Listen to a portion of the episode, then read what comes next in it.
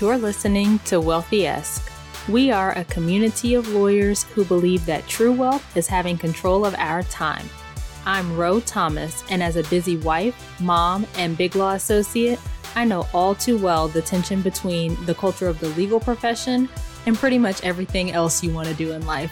Each week, I'm bringing you the information and tools you need to take back control of your time by reframing your mindset and managing your money to achieve lifestyle freedom. Take the first step toward regaining control of your time by downloading your free Lifestyle Freedom Starter Guide at rothomas.com slash start.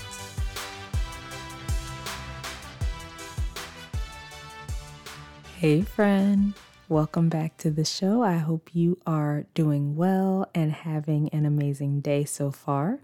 So, as you may know, my husband and I recently finished paying off almost $500,000 of student loan debt, which is a goal we've been working on for almost five years now.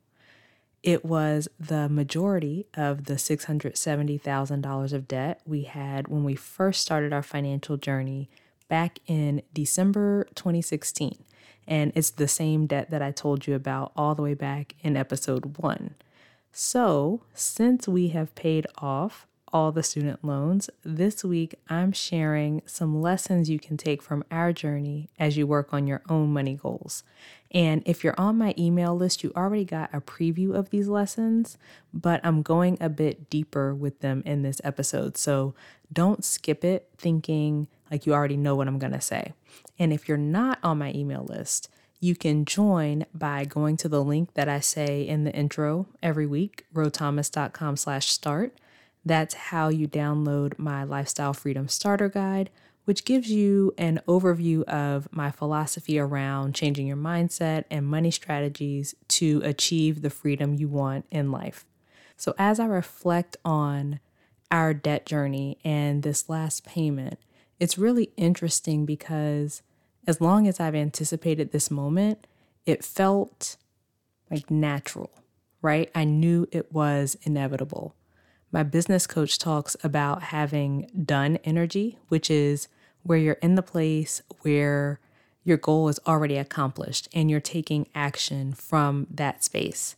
And I fully understood what she meant by that, or like, you know, what done energy feels like as we made that last payment because I had gotten to the place in my mind already where it was done, right? I knew we would pay it off and it was just a matter of time. It was inevitable.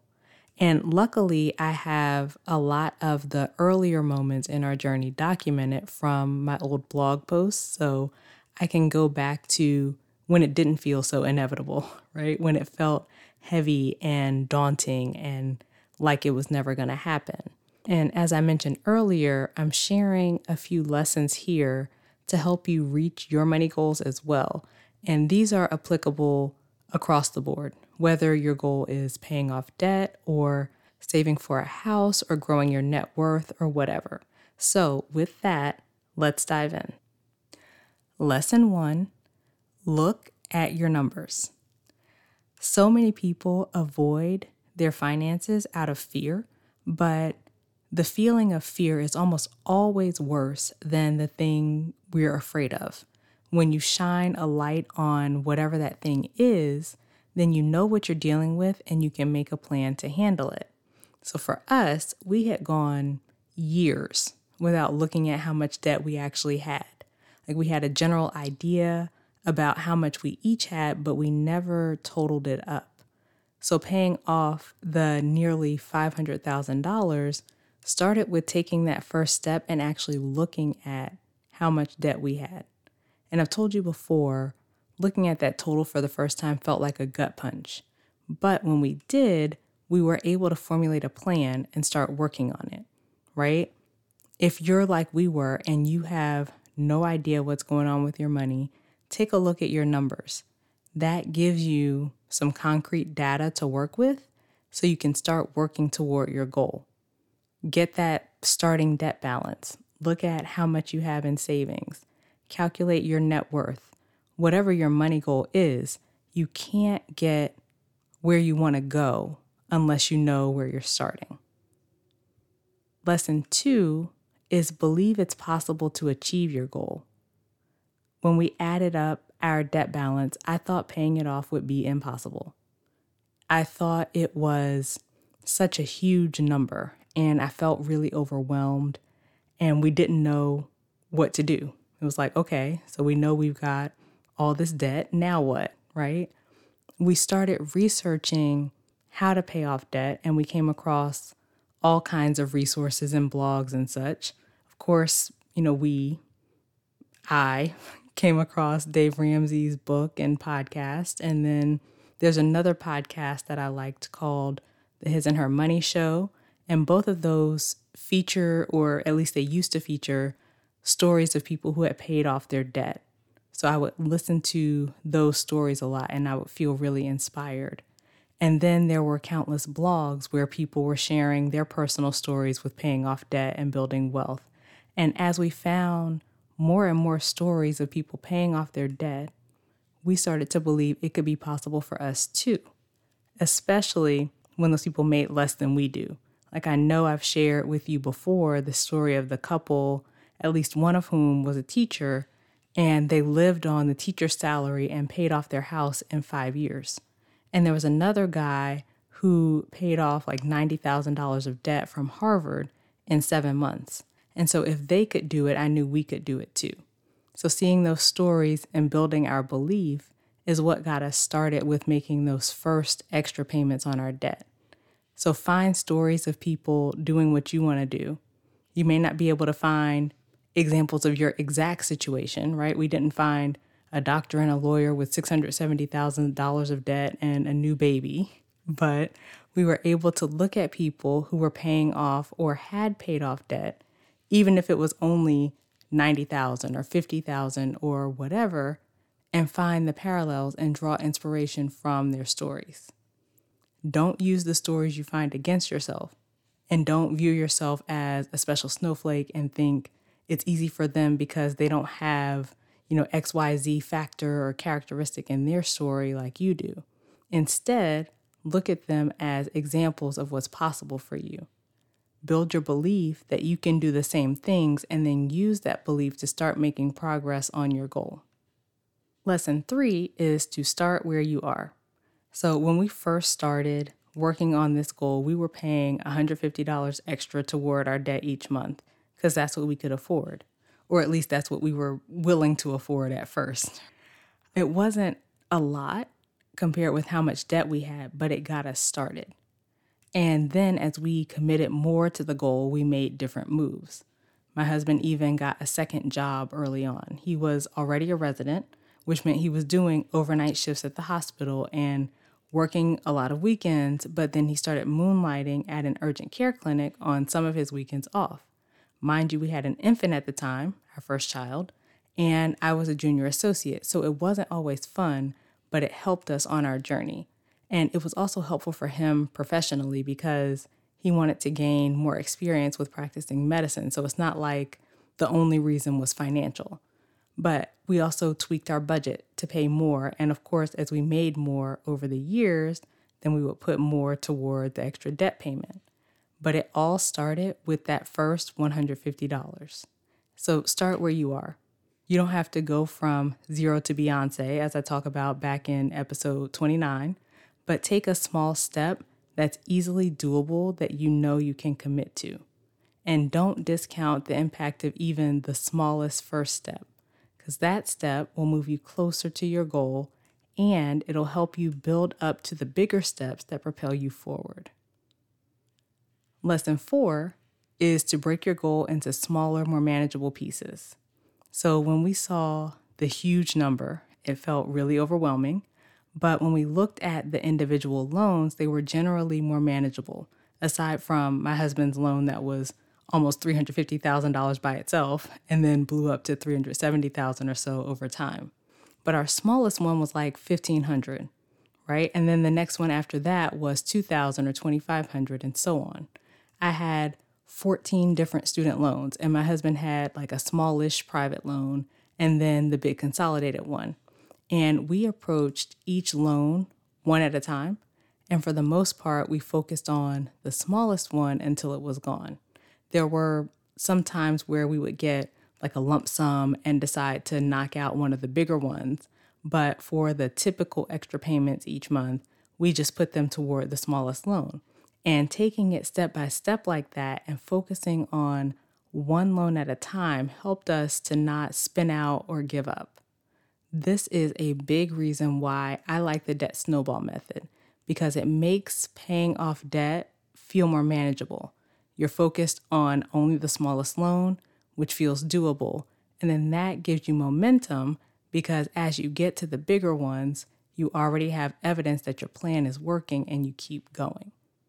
Sometimes your ultimate goal is so big that you don't truly believe you can accomplish it, which leads to you not taking action at all. But when you break the goal into smaller, more manageable goals, then you can wrap your mind around accomplishing those and actually take the necessary steps to do so.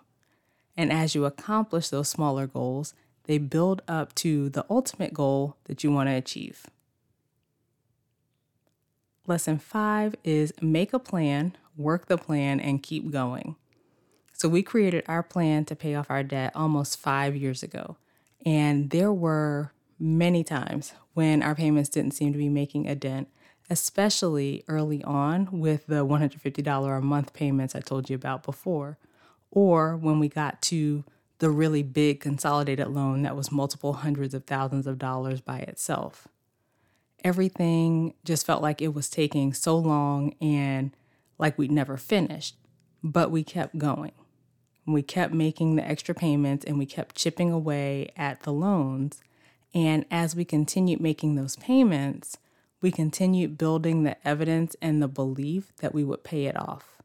So I went from obsessing over it five years ago and comparing where we were in our financial journey to people who were further along, to, you know, knowing without a doubt that we would pay it off and not really thinking about it anymore. We had our plan and we've been working it for so long, I knew it would happen. We already had so much evidence from how far we had come from when we first started. So make a plan for how you'll accomplish your goal. That plan will help guide you as you make decisions with your money, and then keep taking steps in line with that plan. And as you do, you'll build the evidence that you can achieve your goal and you'll believe deeply that you'll do it. Okay, so the final lesson, lesson six, is be patient. Getting into almost half a million dollars of student loan debt didn't happen overnight, and paying it off didn't either. It started with looking at our numbers and believing that we could actually do it. Then we took some serious action to make it happen.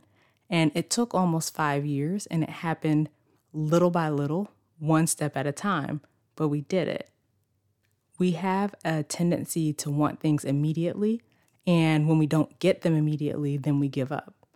But when you're committed to reaching a particular goal, you'll keep going. You'll do what you need to do to achieve that goal. You'll remain patient and you'll keep moving forward toward the goal. You don't give up because it's not going as fast as you like. So, in this instance, make your plan and then keep doing the work necessary to make it happen. Be patient, right? As you keep doing the work and taking the necessary actions to move toward your goal, you'll eventually achieve the result you want it won't happen overnight, but it will happen if you keep going, you keep being patient, and you don't give up. So, those are the lessons from our journey of paying off almost $500,000 of debt. I hope you will take them and apply them to your own money and achieve the goals you've set for yourself. And of course, if you want support on that journey, if this episode or any of the others on this podcast resonate with you, and you know I'm the coach for you, then I want you to reach out to me and let's talk about your money goals and how I can help you achieve them. You can head to rothomas.com slash coaching, set up a complimentary call, and I look forward to talking to you. All right, so let's continue this conversation. Meet me over on Instagram or LinkedIn and let's talk some more. My handle on Instagram is at I am Rothomas, and I'm Rothomas on LinkedIn.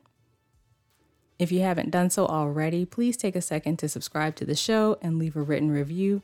Both of those things help get the show in front of more people so that we can spread this information and help more people achieve the freedom and flexibility they desire. Please also think of a friend or two who would benefit from this message and send this episode to them. I greatly appreciate it, and I'm sure they would too. Okay, friend, as we close out, I pray that you will take some time to review your finances and set goals for your money if you don't already have them. I pray that you will apply the lessons from this episode to help you as you make progress toward your goal. And as always, I pray that you continue to take steps to regain control of your time, build wealth, and live the life of freedom and choice you deserve. Talk to you later.